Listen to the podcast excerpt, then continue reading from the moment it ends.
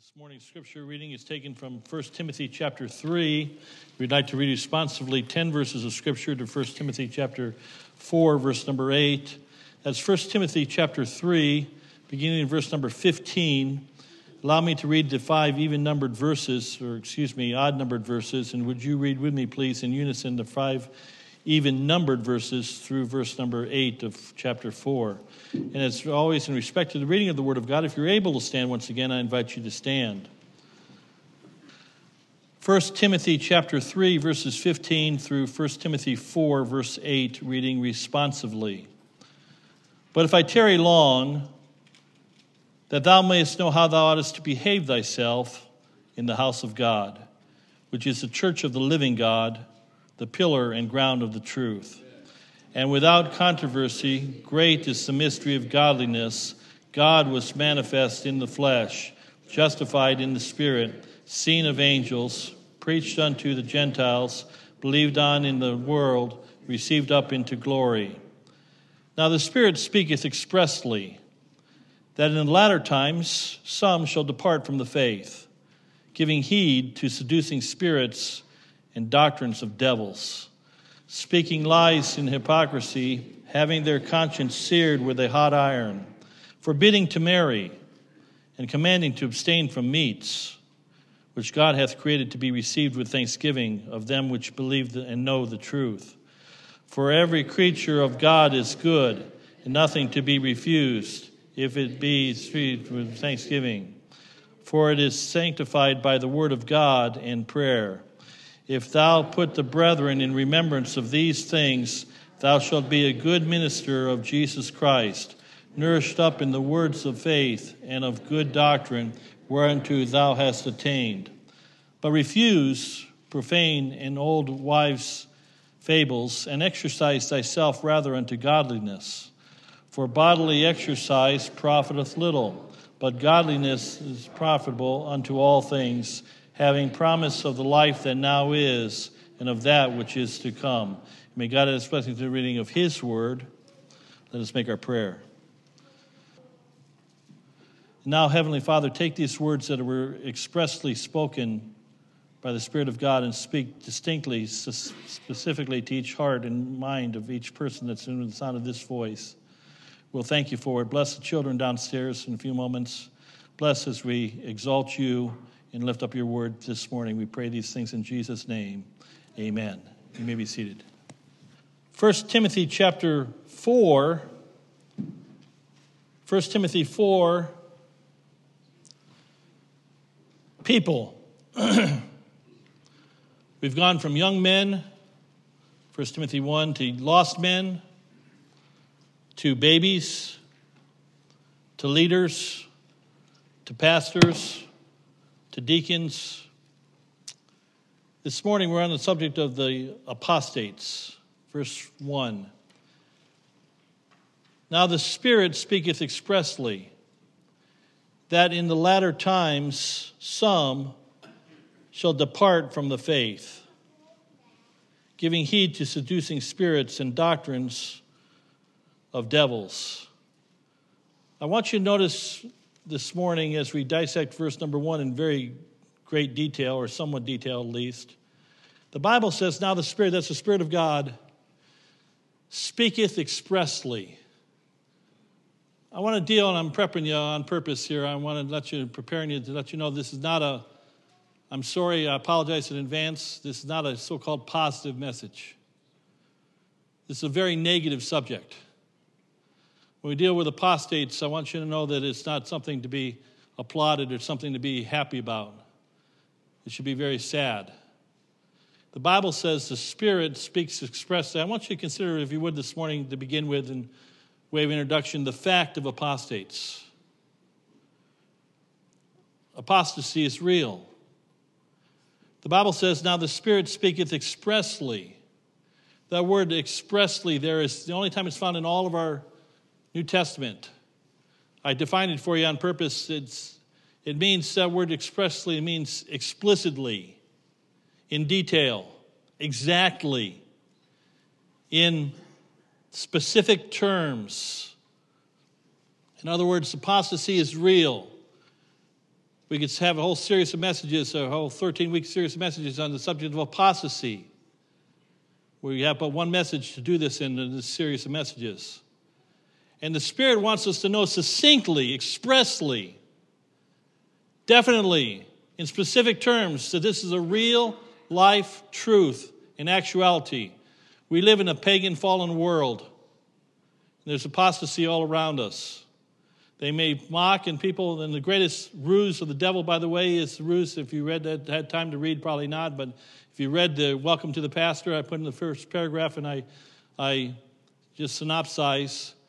I said that, that uh, what did I say? oh, that uh, I know what it's that uh, people think that Christians, the greatest apostasy is that the idea that there is no apostasy. The idea that Satan would love for you to believe that he's not real. Satan would love for people to believe that the demons are a figment of wild Christians' imaginations. Unless you're a Satanist worshiper, then you like it like that. But the fact of the matter is, apostasy is real, and our Bible speaks much about apostasy in the Old Testament and we talked about Genesis and the flood this morning in Sunday school class for a while, and the apostasy that took place before the days of the flood, and the apostasy that's taking place before the coming of the Son of Man. It's definite. It's going to happen, regardless if people think that we're just wild-eyed fundamentalists, fundamentalists, or just crazy Christians. Apostasy is real. The Bible says the Spirit speaks expressly that in the latter times. So I want you to notice the fact of the apostates is definite, but I want to give you the definition, and there's not room on your worksheet, obviously, to give you a detailed definition, but I want you to notice the Bible says, Some shall depart. Middle of the verse 1. They shall depart. That word is the word uh, uh, uh, uh or we get our word, it's a derivative of the word apostise. We find this word depart many times in our New Testament. About 41 times it's translated as this word, uh. The word means to fall away. The Bible says there's going to come a day when people will fall away. They'll turn their ears from the truth, having itching ears. There'll be a day of falling away. There'll be a day of refrain where I don't want to have anything to do with that. Don't touch that. They're crazy. There, will be a day of withdrawing, a day of turning away. This, this uh, this depart means the turning away from the faith. And I want you to notice every word of God is there for a purpose. Every word of God is pure. Notice verse 1 again for the third time already. And shall depart from not a faith. I'm not preaching the Baptist faith this morning. There's plenty of Baptists don't believe what I believe, by the way. I'm not preaching the Catholic faith. I'm not preaching the Protestant faith. I'm preaching the faith of the Word of God. God's faith. It's the faith. Turning in your Bibles, I want you to see this, if you would please. Jude 3 and 4. There's only one chapter in Jude. And if you look at verse number 3, the Bible makes it clear that it's a defense. The, the book of Jude is the, uh, sometimes titled the Acts of the Apostates. In Jude 3, verse number, verse number 3, rather, says, Beloved, when I gave all diligence to write unto you of the common salvation, it was needful, I gave all diligence, it was needful for me to write unto you and exhort you. Notice the expressly, speaking expressly here, succinctly that ye should earnestly contend for the faith, notice, contend for the faith, which was once delivered unto the saints. I'm preaching the same gospel and the same faith that's been being preached for 2,000 plus years now.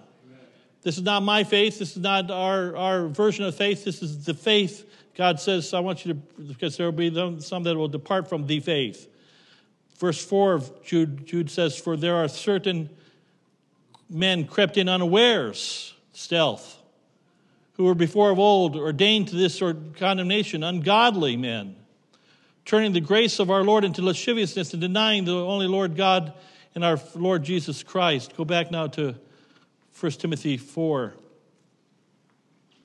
Is a turning away of the faith. Let me give you a, let me read it to you, a detailed definition of what apostasy is. Apostasy in simplistic form in a short definition is this is a rebellion against God because it is a rebellion against the truth. The truth. Jesus said, I'm the way, the truth, and the life. No one comes to the Father but by me. There's only one truth. There's not your truth, my truth, and his truth or her truth. There's the truth of the said gospel of the Lord Jesus Christ. There are two types of apostasy. Type number one, those who have knowingly turned completely from Jesus Christ and no longer even pretend to be Christians. And those that still claim to be Christians but have departed from the faith or the great faith. Now, I want you, in context to understanding the definition of apostasy, I want you to go back to verse 15 of the previous chapter. Look at it carefully. Paul said to Timothy, his young son in the faith, But if I tarry long, that thou mayest know how thou oughtest to behave thyself in the house of God, which is a church of the living God. By the way, let me just stop right there and just say, folks, you know, there's a lot of churches around, and we're not, we're far from the, the best church. We're far from the perfect church. We got a lot of sinners. We got a big sinner from the pulpit. I understand all of that. But this is the church of the living God. This is the, this is the place of the pillar and ground of the truth. And I, I, I have a phrase, I probably won't use it because it'll be interpreted wrong, but I, want to do a, I wanted to do a phrase. I thought about doing a banner out front. I don't think we're going to do it. My banner would be We still do church here. Because we're getting away from church. The church, not the college, and I'm not against colleges per se, but the church is not, this is a pillar and ground of the truth, the pillar and ground of the, of the truth. Now, notice verse number 16. And I have to do this quickly. I wish I had an hour, but I don't. And without controversy, greatest mystery of godliness. What's the next word, class? Help me out. Thank you, Francine. I appreciate that. Let me just try that again now that, now that I've prepped you. And without controversy, greatest mystery of godliness. What's next word? Well, that was very good. Thank you, Brother Paul. I heard that. God was manifest in the flesh.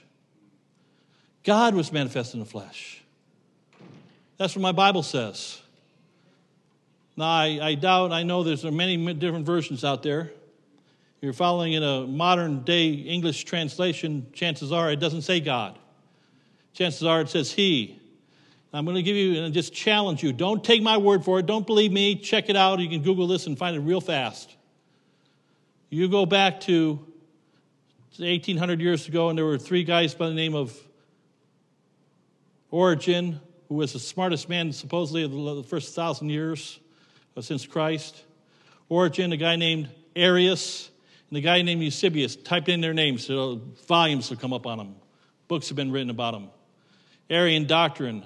Arius was a student of, of Origen and they, they, were in the, they were in the Harvard, the Cambridge, the, the Oxford of the day. They lived in Alexandria, Egypt, still there today. Well, the remnants of it at least. And we know for a fact in 1881, I'm giving you church history, not Christian history, church history. In 1881, two Anglican let me fast forward 1,500 years, by the names of Westcott and Hort. They found an 1844 manuscript. It's called the Sinaiticus. It's in the London Museum right now as we speak. It's the most famous manuscript in the world hands down. It's an Alexandrian manuscript. Everybody knows that, both sides of the fence. And everybody knows that Arius, of course, followed, denied the Logos, or what we know of as Jesus Christ. In the beginning, John 1 1, in the beginning was the Word, and the Word was with God, and the Word was God. And the Word became flesh and dwelt amongst us. And right here in my Bible, it says, greatest mystery of God is God was manifest in the flesh. Well, the scholars at the college at Alexandria, check it out, read it for yourself. Arius said there's no way that a man could ever be God. He took one letter, one letter, and again, so passionate about this, it frustrates me. A quarter inch letter. They changed it, they changed the theta to an omicron or to a, from a TH to an O. It'd be like the difference between the word fat and the word eat is one little letter or one little line on the bottom of the E. Changes it from fat to eat. With that analogy, every tittle, every jot and tittle of the Word of God is pure. God promised not only to inspire His Word, but to preserve His Word. And in 1881, I said I'd try to do this quick. I'm not doing it quick, but I'm trying. In 1881, the higher critics, that's their name for themselves. The higher critics created the critical text. That's their name that they give for their, their new Bible. They created a new text and since 1881. And all the, almost all the new modern versions all follow the critical text. That's the name of it. Nestle-Aland, there's several other names, Westcott Hort, but we know it as the critical text. And they changed that one letter. And their Bible reads who? who was manifested in the flesh? Well, God, Jesus was manifested in the flesh, but there's a difference between Jesus and our choir just saying it. He was 100% man. He was so much man, he, what's the, what, what's the word of the song say?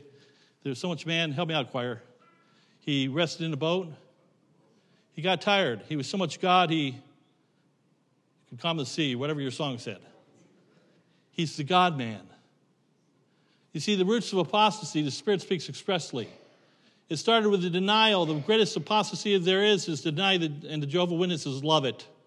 The Mormons love it. Apostate Protestantism loves it. They deny that Jesus is God. They deny the Logos, and it goes all the way back. The apostasy goes all the way back to the first century, of course, and of course to the third century, and you can read all about it if you take the time to do it. The Bible says for uh, 2 Timothy, 2 Corinthians 2.17, For we are not as many which corrupt the word of God, but as of sincerity, but as of God in the sight of God speak we in Christ. There are Bible corruptors out there and destroying the doctrines of the Word of God by changing, changing the Word of God. It no longer is it God, it's He. And Jehovah Witnesses say that's the right translation. No, the Spirit speaks expressly. He gives a definition of apostasy. Adrian Rogers, the great preacher of just a few years ago, died maybe 10 years ago, preached a message on Jude 13 and 14. He called apostates dangerous as like a hidden rock deceptive like a waterless cloud, dead like a fruitless tree, disturbed like wild waves of the sea, and doomed like a wandering star. There's nothing good in apostasy.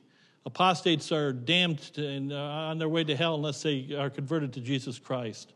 There is the fact, back to our text now, 1 Timothy 4, verse 1, there is the fact, the Spirit speaks expressly, it's definitely true. Succinctly, specific terms, he talks about throughout the Word of God about apostasy. It's real and it's present in our present day. He gives a definition and he gives some, starts to define it here in our text before us. But I want you to notice, secondly, notice verse number one again.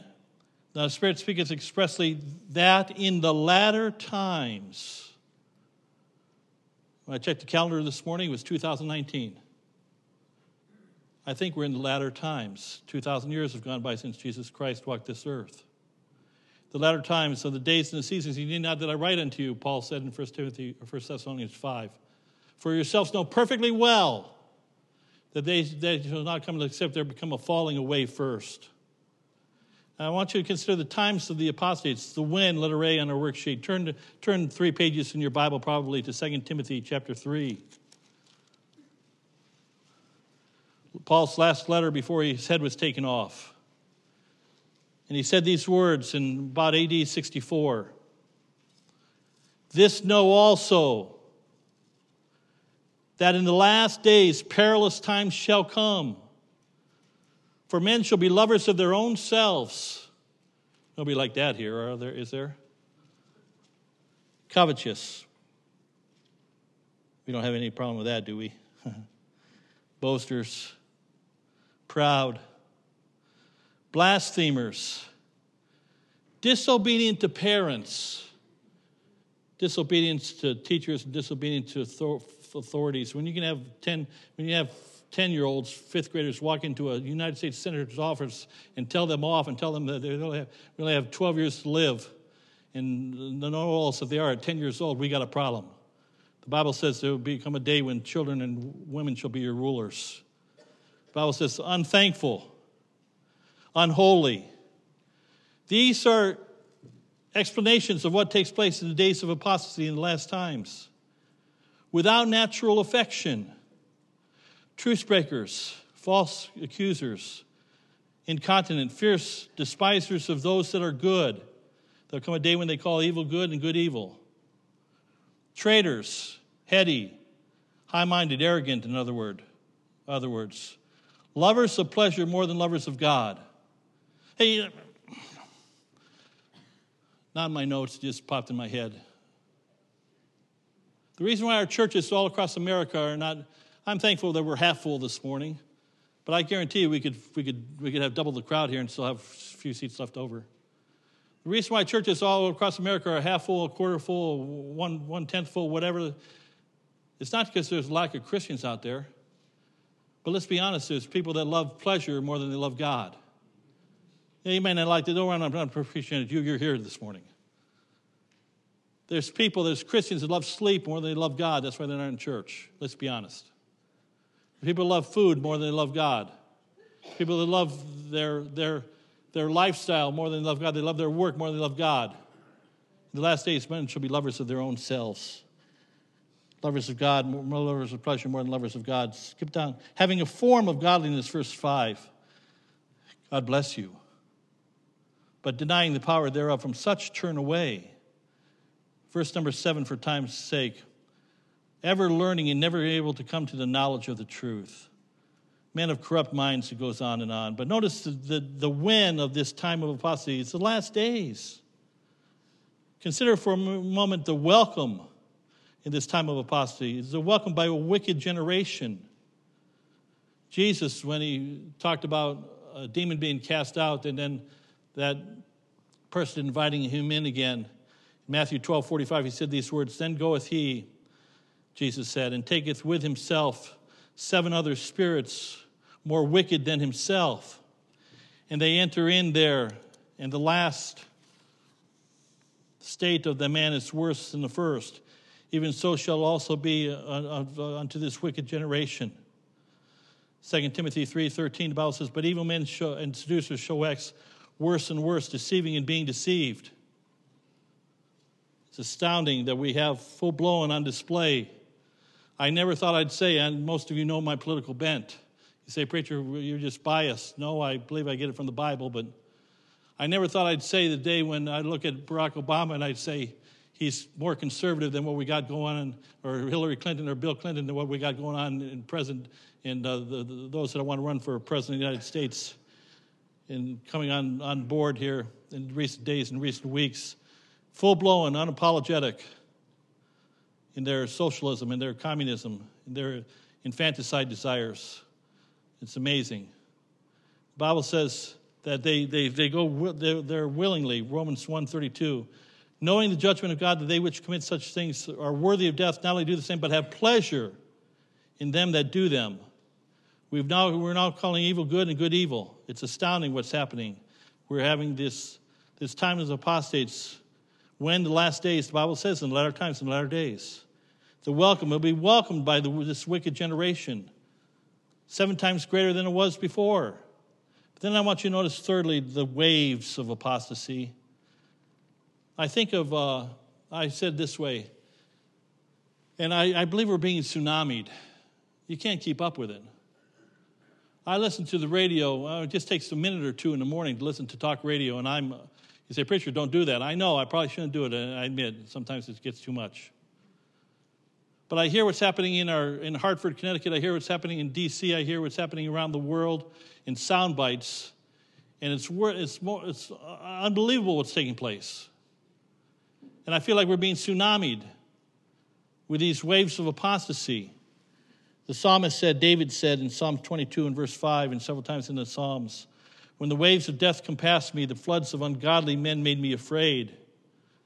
Jesus said it this way in Matthew 24, verse 12 speaking of the waves of apostasy, and because iniquity shall abound, the love of many shall wax cold. These tsunami waves that are presently coming over our country and coming over the world for that matter, I call them these really another byproduct, evolutionary waves of apostasy are upon us. Let me give you about a two minute history lesson in the last 180 years. It started with Darwin's Origin of the Species in 1859 the full title, or, the preservation of favored races. And it was added to Marx's and Engels' Communist Manifesto.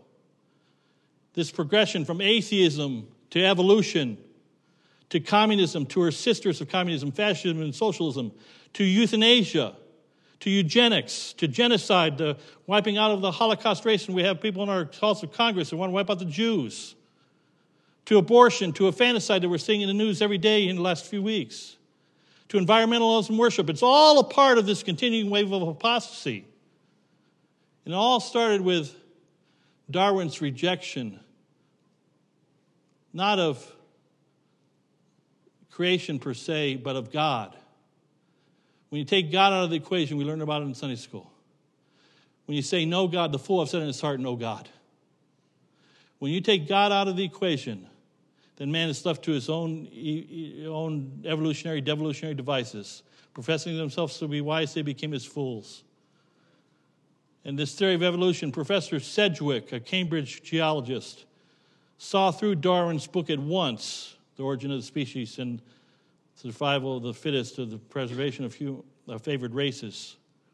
He described it, and I quote, this is Dar- he described Darwin's book as, quote, a dish of materialism, cleverly cooked and served up merely to make us independent of the Creator.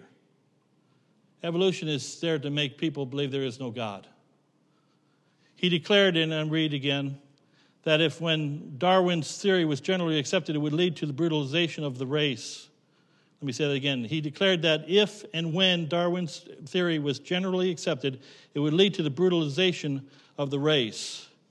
And our modern day humanistic movement that has fully been fostered by the proteges from the past of Margaret Sanger, the mother of modern day eugenics and darling of Planned Parenthood and the political left, is spotlighted every day in our halls of Congress, today, uh, every day in, in our schools. You say, I don't know who Margaret Sanger is. Let me, let me tell you who she is. She's a hero to many people, to the left for sure, to the pro abortion crowd. She wrote in her letter to Dr. Clarence Gamble on December 19, 1939, and I quote word for word. She was reading, writing about the Negro Project. Margaret Sangster, the, the darling of Planned Parenthood, said these words, wrote these words We don't want the word to get out that we want to exterminate the Negro population. That kind of sounds like it could be a little racist to me. She went on to say, and the minister is the man who can straighten out that idea if, ever, if it ever occurs to any of their more rebellious members. End of quote. She went on to write these words in Pivot of Civilization. She penned these words regarding the poor and the era of, of uh, philanthropy and regarding immigrants, by the way. She wrote these words They are human weeds, reckless breeders, spawning human beings who should have never been born. In 1957, she went on national television. You can Google it with Mike Wallace. And she said these words verbatim quote, I think the greatest sin in the world is bringing children into this world. So that's, there should be no surprise when we have members of Congress last week in our halls of Congress say, and I quote verbatim, 29 year old members of Congress say these words Our planet is going to hit disaster if we don't turn this ship around. And it's so basically like, I love how these Generation Xers, millennials use this like. There's a scientific consensus that the lives of children are going to be very difficult. And it does lead, I think, young people to have a legitimate question you know, is it okay to still have children? This is from members of Congress. You see, this, this happens when we follow the evolutionary train of thought. This is what happens when we adopt the apostasy. We take God out of the equation. We say he's no longer God. Jesus Christ can't be God, he's a man. In the latter days, men are going to have teachers coming after their with itching ears. I just got ahead of myself. Go back to 1 Timothy chapter 2 now, or chapter 4. Look at still in verse number 1. Notice the mind, or rather the the times of the apostates, the face of the apostates, but then notice, if you would please, the ears of the apostates. Now the Spirit speaketh expressly that in the latter times some shall depart from the faith, giving heed, giving heed, listening to seducing spirits and doctrines of devils, listening up. The Bible says in 2 Timothy 4, verse 13, that there'll become, there'll come a time when men will depart from the faith and they'll heap to themselves teachers having itching ears. I've already said, I think I said it in Sunday school, I'll say it again. You tell a lie long enough, the communists know this, people begin to believe it. There was a day 50 years ago when we were going to have a new coming ice age. And then now there's a day when we're going to have global warming. And that didn't sell after 40 years, so now we have climate change. Covers both sides of the equation. You tell a lie long enough, it becomes science, it becomes fact. We know that we all evolved for a evolutionary process, and only a dummy would think otherwise. Oh, okay. I'm an evolutionary blob. There is no God. Only fanatics believe in God. The ears of the apostates, they begin to give heed. They listen, first of all, to seductive spirits. Jesus talked about this in Matthew 24, verse 24. For there shall rise false Christ and false prophets, and shall show great signs and wonders, insomuch that, if it were possible, they shall deceive the very elect. These spirits are seductive. You know what makes a counter bill, a counter hundred? Uh, let me try that again. A hundred dollar bill, counterfeit hundred dollar bill looks so real. It looks so real. It, fake, it can fake out now. They got the, the yellow marquees, of course, they've had for years, and so we're, we're trying, trying to stay ahead of the curve and so forth, and we do for the most part. But what makes the counterfeit look so good is it looks just like the real thing. And these apostates, they're through seductive spirits, and they're so seductive. Jesus said, or rather, John said in 1 John 4 1, Beloved, believe not every spirit, but try the spirits, whether they be of God, because many false prophets are gone out into the world. You see, these ears of the apostates, they listen to seductive spirits, but secondly, they listen to satanic suggestions. Notice what it says back in verse 1 still giving heed to seducing spirits and doctrines I'm trying to teach you good doctrine this morning. There's doctrines of the Christian church, there's doctrines of the Bible, and there's doctrines, there's doctrines of devils. And three things about these satanic suggestions. First of all, they are smooth. They're really smooth. I'm not an eloquent speaker, as you all know. I try. I try really hard, but got a long ways to go but they're smooth. They're silver tongued. In the Old Testament, Isaiah 30 and verse number 10, the people of Israel said, Which say to the seers, or the prophets, in other words, see not, and to the prophets, prophesy not unto us right things, speak unto us smooth things. Prophesy deceits, tell us lies. Don't tell us what we want to know, tell us what we want to hear. There's a difference. Jesus said, and Brother Paul said in Romans chapter 16, verse 18, For they are that such that serve not our Lord Jesus Christ, but their own belly, and by good words and fair speeches deceive the hearts of the simple, smooth uh, talkers. And I'm just going to, I'm not trying to castigate any specific church, I'm just saying what I know to be true. We have a Walmart Christianity going on in America in the last number of years. We have a consumer friendly Christianity. We have churches that are adapting to what do the people want? What do they like? And it leads to all kinds of things smooth things, positive things. Something good is going to happen to you. Negative is not part of the equation. But I want you to know that there, then what I've said many times, but the, what makes the positive so positive is negative so negative. There is a hell. There is a hot hell. There's a fire hell. There's a real hell. But there is a heaven. And it's real. And God didn't want people to go to hell. So he gave an alternative. And his alternative is in his son, Jesus Christ. He paid it all.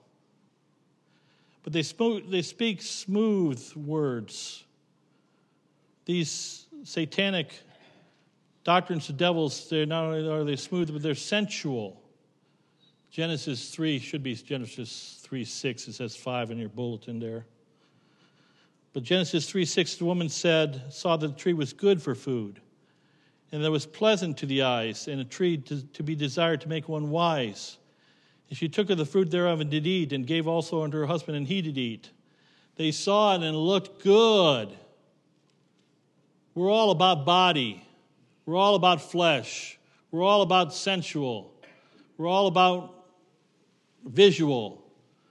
We're all, we all look on things of earth and not on things in heaven, Paul said. Sensual things that pleases us. James 5, thir- thir- James 3, 15. This wisdom, this sensual wisdom, descendeth not from above, but is earthly, sensual, devilish. There are two worlds of wisdom the wisdom of, of, of God and the wisdom of man. The way, the, the, the way of man is death. Leads me to this third truth about this defining the doctrines of devils. It's, it's smooth talking, it's sensual, and then they are, thirdly, these apostates, they're secular. First Timothy, 1 Corinthians 3.19, For the wisdom of this world is foolishness with God, for it is written, He taketh the wise in their own craftiness. Colossians 2.8, Beware lest any man spoil you through philosophy and vain deceit, after the tradition of men, after the rudiments of the world, and not after Christ. They are secular in their mindset. And they're, they're, they mock everything that's of Christianity and of God. We get to verse number two, and notice, if we can, please, for a few moments now, notice the mind of the apostates. We see the ears of the apostates, they, they give heed to seducing spirits and doctrines of devils. We see the, the, the times of the apostates as being the latter times, and we see the days, or rather the fact of the apostates, the Spirit speaks directly, expressly that it's true. But now I want you to notice the mind for a few minutes, the mind of each apostate. First of all, there are people that forbid, start giving definitions of their, defining their mind. Uh, it says, speaking lies and hypocrisy, verse number two. Their deception. They speak lies and hypocrisy. I really believe that many an evolutionist, if you get a chance to your evolutionary friend or buddy, if they're a smart person, which most of them probably are highly intelligent in some their own way, earthly way. Tell your friend, let's call, let's call your friend John or your lady friend Susie. Okay, John or Susie. They're propagating their evolutionary stuff, and you you acknowledge him as a pretty smart person. Maybe look him in the eye and tell him this: say, John, I don't believe for one second you're that dumb. You're not that, pardon me, Marty Shott slang. You're not that stupid. You don't really believe we came from nothing as you're in your factory, and you're in your shop making that engineering design. Tim's not with us, and Mr. Engineer, that downstairs, but making that engineering masterpiece that was thought up and and, and, and drawn out and planned and perfected and, and played out. Tell your evolutionary friend you don't believe in that there was a big bang once upon a time and from nothing came everything over a few hundred billion years. You don't believe that. You see, I don't think they're dumb. I think they're liars. Tell them they're a liar. You say, that's terrible. Well, tell them in love. Yeah, let God be true, but every man a liar. The fool has said in his heart, there is no God. They're deceived. They speak lies in hypocrisy. They know they're speaking a lie, is the point. Well, we can't. I mean, what's the alternative to evolution? God, creation. Now there's accountability. So the mind is a mind of deception, deceivers and being deceived. One of two categories. Then I want you to notice verse 2 speaking lies and hypocrisy, having their conscience seared with a hot iron. Notice their destruction. Their conscience is seared with a hot iron. I wear clothes this morning. You notice that. I still wear these ties that I do hate. I don't know why I have this. Uh, why do I have that thing? Let's get rid of that thing. That looks so stupid, I admit. I wear this, I'm hot in my car. I got my dress shoes on. I hate these dress shoes. But I wear it every week of my life. It's, it's how I was trained. Forgive me, I'm sorry. But I, I wear clothes because you know why? I'm self conscious. Believe me, if I go swimming, and I do go swimming from time to time, every once every three years, I wear a lot of clothes. and it's not because I'm again, I want to stay warm, it's I'm self conscious. I was created in the image of God. He gave me self consciousness. He gave me sin consciousness. He gave you sin consciousness. There's things that people know are wrong, even if they don't know the Bible. There's soul consciousness. I'm fearfully and wonderfully made. How did this happen? There must be a God in heaven. When you suppress soul consciousness and sin consciousness and self consciousness, it leads to a seared conscience. And you mark it down, it leads to your own destruction. For professing themselves to be wise, they became fools. They turned the truth of God into a lie. They worshiped the creature more than the creator. Their own destruction, the apostasy, the, the explaining apostasy, this, their conscience seared with a hot iron. So, Bishop, remember how many remember Bishop, uh, what was his name? Bishop Pike? Was that his name 40 years ago? Bishop, the Episcopalian bishop. I, was, I got reacquainted with him in, uh, on the, the web here this last week. I don't know why he was in the news, but he died 40 years ago in Judea in the desert. But he was Episcopalian preacher, priest, a short version of the story to get to the punchline. He was a Orthodox, if there was such a thing in the 1940s and 50s, Orthodox Episcopalian priest, and he apostated from the faith and he mocked everything there was about God to mock. He laughed at Jesus Christ, and they, they finally excommunicated him from the church and he died in Jerusalem in the desert by, the, by Masada, Karen, by the way. They found him dead in the desert at 50 something years of age. But the doctrines, this, uh, this destruction, but I want you to notice verse number three now. Notice the mind of the apostates. We see their, their deception, their destruction, but thirdly, notice thirdly, if you would, their, their doctrine. It says these words forbidding to marry the attack on marriage. Marriage is becoming obsolete. I don't have weddings hardly anymore any longer. Nobody's getting married anymore. We started living together many years ago. Our states redefined what marriage is, our countries redefined what marriage is. It never, hey, I'm just telling you, as an Ohio homegrown boy in 10, 15, I don't know when, it never, never entered my mind that one day a man could marry a man or would marry a man. Never was a blip on the radar screen. Never one time did I ever think that a woman could marry a woman or would marry a woman. And never was a thought. Now it's common day. The day is coming. We're adults, we've got to be able to handle this. The Old Testament spoke, in fact, it uses the word bestiality. The day is coming when you can marry your dog, marry your horse, you say, oh, come on, preacher, don't get crazy. I'm not getting crazy. South America, I think they're marrying trees now. I'm not joking. Forbidding to marry, attack on marriage.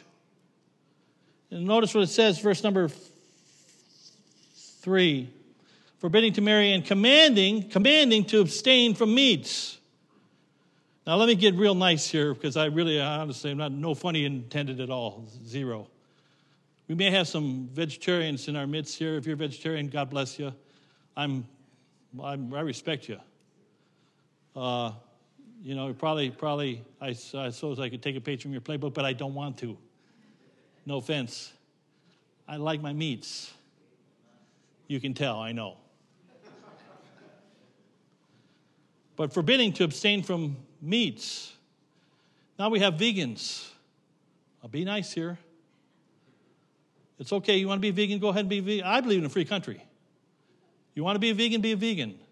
You think it's healthful? Hell, you know, I, I'm not trying to be funny when I say this, but I, I, I think God made those chickens for a reason.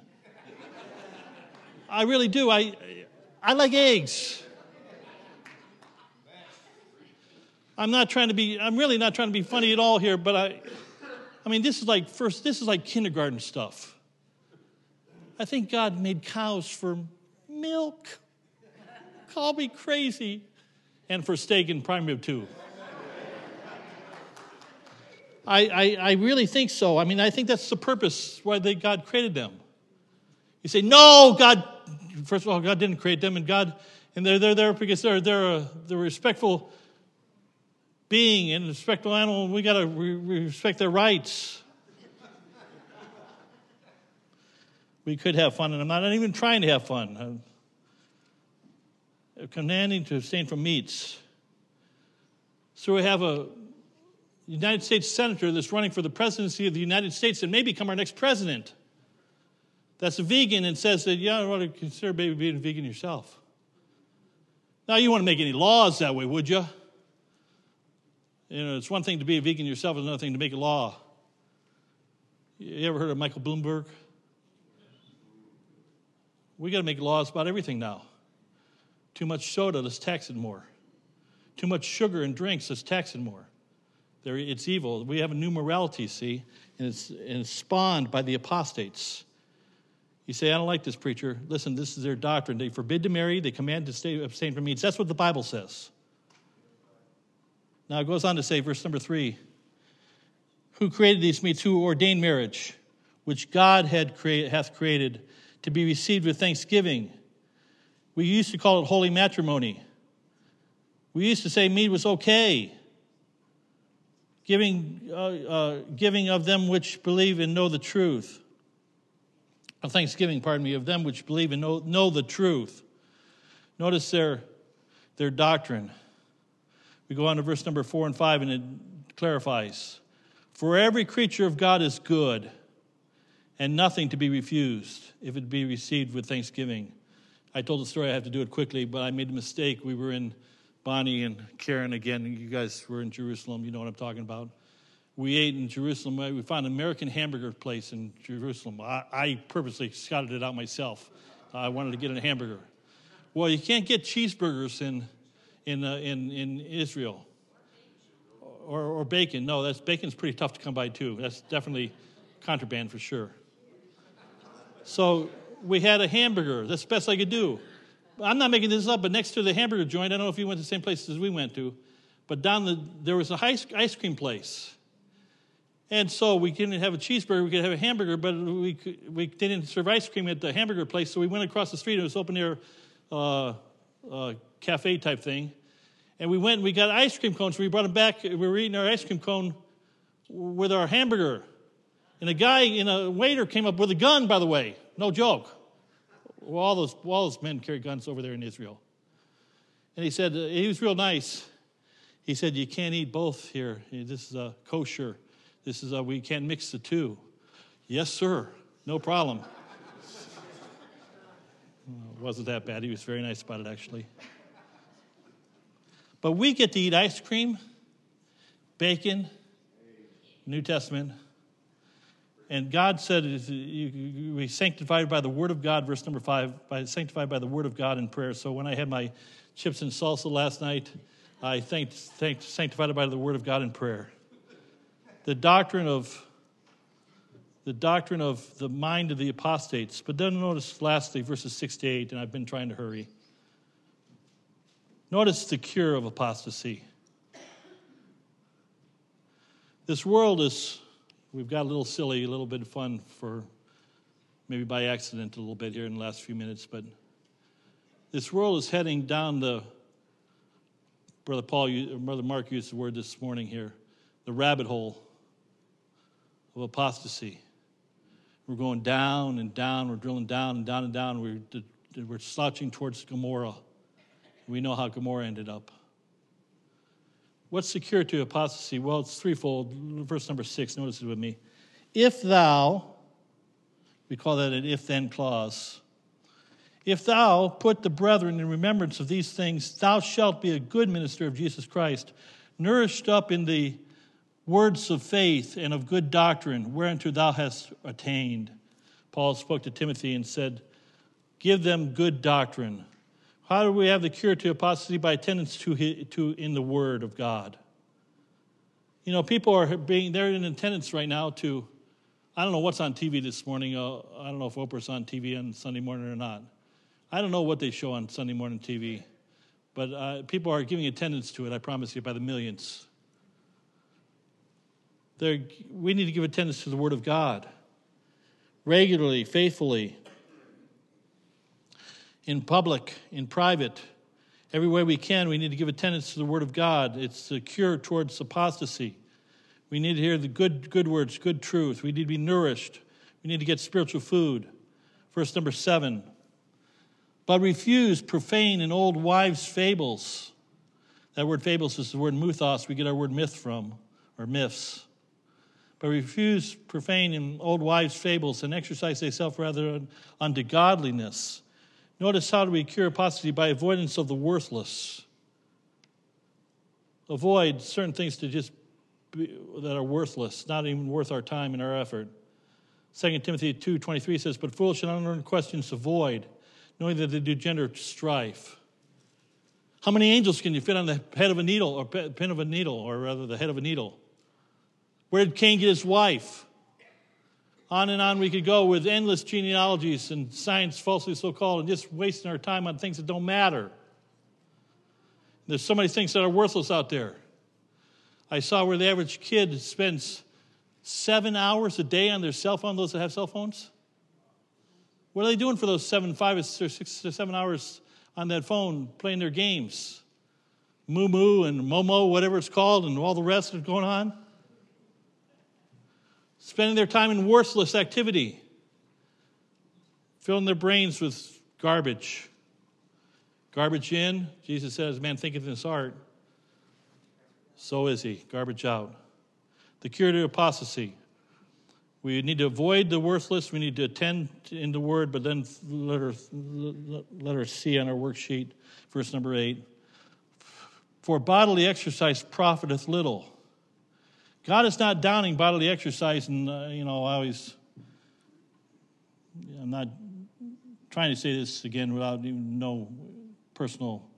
It's too late. It's already happened here. Bodily exercise is a good thing. Some of you know it. I don't know it, but some of you do know it. Nothing wrong with exercise. I used to know once upon a time, but those days are gone. But it's not a bad thing. But it profits little. One day you're going to die. Last night, in fact, it just popped in my head. I know Dan Dolan doesn't mean anything to you, but Dan Dolan, I was talking to Bob Latigo last night on the phone. He's my college best, uh, my, my high school buddy, and we graduated together in the same class. Dan was in our class. Dan was the Casanova. Dan married Debbie, you know, beautiful beauty queen Debbie. Just found out last night, Mark, did you hear Dan Dolan died? No, I didn't hear. Dan Dolan had it all. He had a big business in Ohio. Mr. Good looking, Mr. Have everything together, athlete, the whole nine yards. Dan's dead. It doesn't matter. Dan stayed in shape, by the way. I'm not dissing being in shape. I'm just saying disappointed a man wants to die. That's reality. Bodily exercise profits for your three score and ten, for your three score years, however long you're on planet Earth. But notice what the rest of the verse says. Verse 8, let's finish it up. But godliness is profitable unto all things. What things? Having promise of the life that now is, Good things happen to faithful people, by the way. Good things happen to godly people many times on earth. Not always, but many times. And of that which is to come. Notice the cure of apostasy is by attendance into his, in his word, by avoidance of the worthless, but then thirdly, by acceptance to the work, that work being the spiritual exercise. Look at verse 15 and 16 of the same chapter. Meditate upon these things, give thyself wholly to them, that thy profiting may appear to all. Take heed to thyself and to the doctrine. Continue in them, for in doing this thou shalt both save thyself and them that hear thee. I have to be careful. It's my closing illustration, we'll pray. I've said many times there's a lot of advantages of being a preacher. I, I, I, I get to know a lot. I'm not trying to be funny or facetious or even vain. I get to know a lot about things that none of you get to know about. People share their life stories with me many times. And I, some of you have done that, that's why it must be vague. But I've seen, I've lived long enough, I've had people in my office now by the hundreds. Don't think, oh, I was in pastor's office, he's going to use me. No, I'm not talking about you. And I see the result of living your whole life without God. You know, a year goes by, you don't live for God. Five years goes by, you don't live for 10 years, 20 years, 30 years, 40 years. Guess what? Newsflash one day you die. All your profiting, all that you did, all that you lived for, all that waste, all that filler time, all that phone time, all that crazy time, it's gone forevermore. But godly exercise profits both now in this life. I've seen some families, and there's some families represented in this church that for 30, 40, 50, 60, 70, 80, 90 years, you've tried to live for the Lord, and your families are being blessed because of your living for right. Now, there's others that, to use a secular phrase in vogue now, not so much now. Not so much. God calls us to work this spiritual exercise. I think that the Spirit speaks expressly that in the latter times, and I think we're here, in times like these, we need a Savior more than ever before. Some shall depart from the faith, giving heed to seducing doctrines, seducing spirits and doctrines of devils. Who are you living for in this day of apostasy? You living for the Lord, the Lord Jesus Christ, or are just going along with the flow and just letting be what, what is? Let's have a word of prayer, and we're going to have an invitation here in just a moment. Heavenly Father, Lord, we thank you for your word. We pray, Lord, for. Lord, in times like these, we need a Savior. In times like these, we need an answer. Lord, we're very sure, we're very sure that our anchor holds and grips the solid rock. Lord, I pray that you bless in our moments of invitation, Lord. There's times, and there's people in this room, I'm sure, if they were honest, Lord, with themselves, that they've been wasting away their days, and their days turn into weeks, and their weeks turn into months, and their months turn into years. Eventually, years turn into decades, and the decades go by, and life is over. Only one life will soon be passed, only what's done for Christ will last. Lord, we could end negatively, but Lord, you, the thief comes but to kill, steal, and destroy, but you came to give life. You give it more abundantly. We thank you for the overcoming abundant Christian life that we have in Jesus Christ. Help us to walk in him in these moments of invitation, we pray. We'll thank you for it. With heads bowed and eyes closed, if you just stand to your feet, we're not going to sing this morning. If you'd like to come to an altar this morning.